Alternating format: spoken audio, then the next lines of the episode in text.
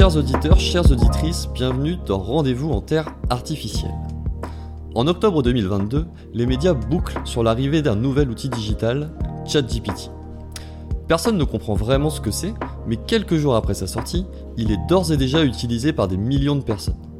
Il aura fallu deux ans à Twitter pour atteindre le million d'utilisateurs, presque un an à Facebook, moins d'une semaine pour ChatGPT. Un phénomène mondial qui pose de nombreuses questions dans tous les domaines, et particulièrement dans celui de la formation. Mais finalement, ChatGPT n'est qu'un grain de sable au sein d'une technologie présente dans la vie de milliards d'êtres humains, l'intelligence artificielle. Dans cette mini-série Rendez-vous en Terre artificielle, je vais tâcher, avec l'aide d'une acolyte qui nous rejoindra prochainement, de démystifier cette technologie. Au travers des épisodes, je tâcherai de vous proposer des clés afin que vous puissiez mieux comprendre ce phénomène et en appréhender les possibilités, mais également les risques inhérents dans notre domaine de la formation. Nous balayerons des questions telles que l'éthique, les usages pour les formateurs et pour les apprenants, les biais ou encore les compétences à développer pour maîtriser ces technologies. Mais avant cela, posons dans ce premier épisode les bases de ce qu'est l'intelligence artificielle. Toute chose, sachez que cette technologie est présente dans vos vies sans que vous ne le sachiez vraiment. Elle vous accompagne même du matin au soir. Le matin, quand vous ouvrez votre compte Spotify par exemple et que vous découvrez des playlists musicales générées automatiquement pour vous, c'est en réalité une intelligence artificielle qui a la bonne idée de capter vos données et celles d'utilisateurs ayant les mêmes goûts que vous, afin de vous proposer des chansons pertinentes. Quand vous prenez une photographie de vos sushis le midi avec votre smartphone et que celle-ci se trie automatiquement dans une catégorie cuisine, c'est également une intelligence artificielle qui s'occupe de cela. Même chose si vous utilisez Waze pour naviguer en voiture, Amazon pour commander en ligne, ou même une enceinte connectée chez vous pour faire toutes sortes de choses. Bref, l'IA, c'est un peu comme l'électricité, elle est partout, dans nos téléphones, nos voitures ou nos maisons, sans que l'on s'en aperçoive vraiment. Sachez que l'intelligence artificielle ne date pas d'hier. Elle a été développée dans les années 1950 et c'est un domaine de l'informatique qui cherche à créer des systèmes capables de fonctionner de manière autonome, d'apprendre et de prendre des décisions.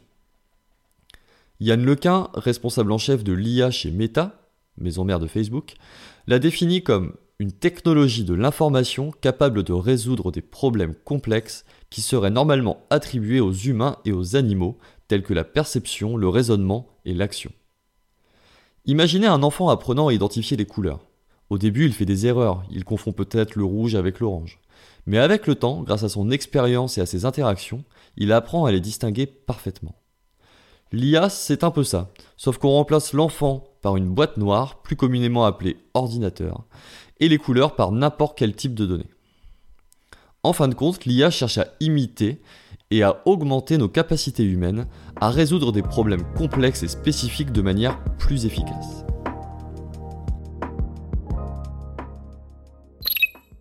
Il existe des sous-domaines de l'intelligence artificielle.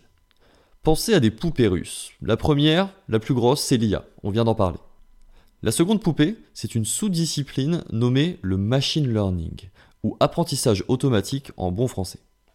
Pour faire court, il s'agit essentiellement d'un processus par lequel un système informatique apprend à partir de données qu'il reçoit et améliore ses prédictions ou ses comportements au fil du temps.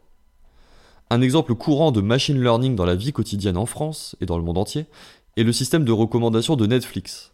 En fonction de ce que vous avez regardé, de vos notes et de vos préférences, l'algorithme apprend vos goûts et vous recommande des films et des séries que vous pourriez aimer c'est d'une machine learning en action. Le système apprend de vos habitudes de visionnage et améliore continuellement ses recommandations. Troisième poupée, le deep learning ou apprentissage profond. Ce sous-domaine du machine learning propose un fonctionnement qui s'inspire du cerveau humain. Les algorithmes ont été développés pour tenter de simuler l'architecture neuronale.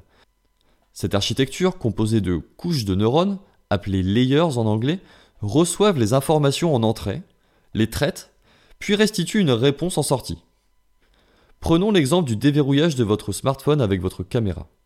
Les premières couches de neurones reçoivent l'information, à savoir les millions de pixels qui constituent l'image. Les couches intermédiaires, appelées les couches cachées, traitent ces pixels afin de savoir si oui ou non l'image correspond à votre visage grâce à l'activation ou à la non-activation de neurones. Enfin, la couche finale, ou couche de sortie, contient la réponse. le déverrouillage ou non de votre smartphone. Ça a l'air simple comme ça, mais en réalité, ce sont des millions de neurones artificiels qui travaillent en temps réel pour satisfaire votre demande. Enfin, nous arrivons à notre dernière poupée, les IA génératives. Ces systèmes ne se contentent pas d'apprendre à partir de données existantes, ils créent de nouvelles données à partir de ce qu'ils ont appris. Ces données peuvent être du texte, du code informatique, des images, des vidéos et j'en passe. Imaginez un chef cuisinier qui a goûté à des milliers de plats et qui, fort de cette expérience, est capable de créer de nouvelles recettes uniques. Les IA génératives sont comme ce chef. Elles peuvent produire de nouvelles idées, de nouvelles images, de nouveaux textes qui n'existaient pas auparavant. Et le plus incroyable, c'est que certaines de ces créations sont si convaincantes qu'il est difficile de dire si elles ont été créées par un humain ou par une machine.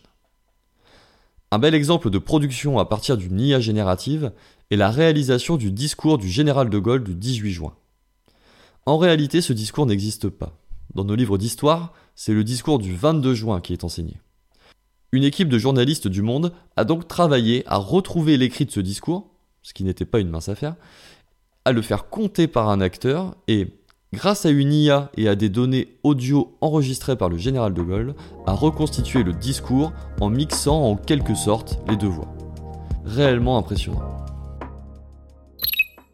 Ces IA génératives, vous en avez forcément entendu parler depuis la fin de l'année 2022.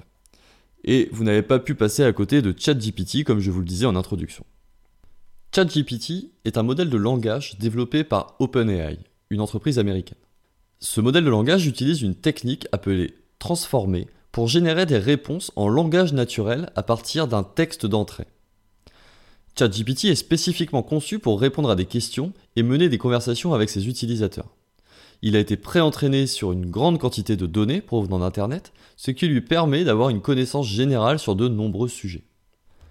Si je devais résumer, finalement, ChatGPT, c'est un modèle de langage qui va chercher dans une base de données des informations, tout ça à partir de la consigne d'un utilisateur. Cette consigne, c'est ce qu'on appelle un prompt. Un prompt, donc, ou consigne, c'est finalement la requête d'entrée de l'utilisateur.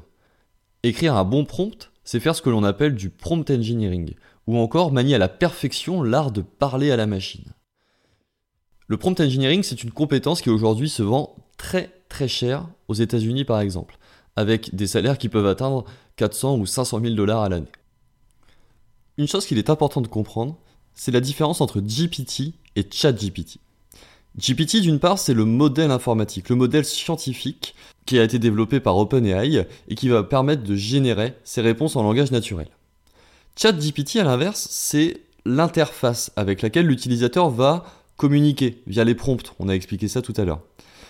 Donc il est important de bien comprendre que GPT, c'est le modèle scientifique, le modèle mathématique, et ChatGPT n'est que l'interface homme-machine avec laquelle l'utilisateur va pouvoir communiquer.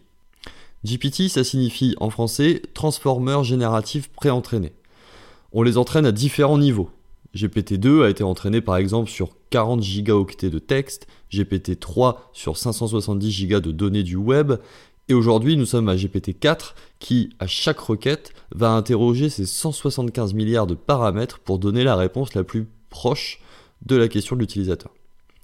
GPT-4 nécessite plusieurs systèmes qui tournent en parallèle, ce qui explique que le nombre de requêtes par utilisateur est contrôlé, car c'est consommateur d'énormément d'énergie.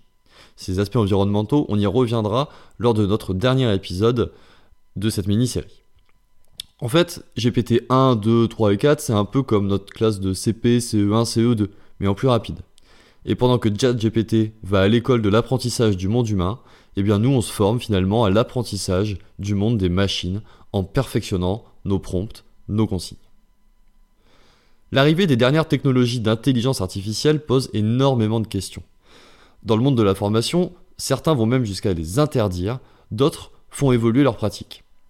L'idée derrière cette mini-série est d'une part de vous proposer de rencontrer des cas d'usage de ces intelligences artificielles dans nos métiers, mais également d'essayer d'apporter des clés de compréhension sur tout ce que cette technologie implique aujourd'hui et surtout impliqueront demain. On se retrouve la semaine prochaine où je serai accompagné de notre invité qui nous éclairera finalement sur sa vision de l'intelligence artificielle et des outils d'intelligence artificielle tels que nous les connaissons aujourd'hui et tels qu'ils seront dans un futur proche ou moins proche. À la semaine prochaine.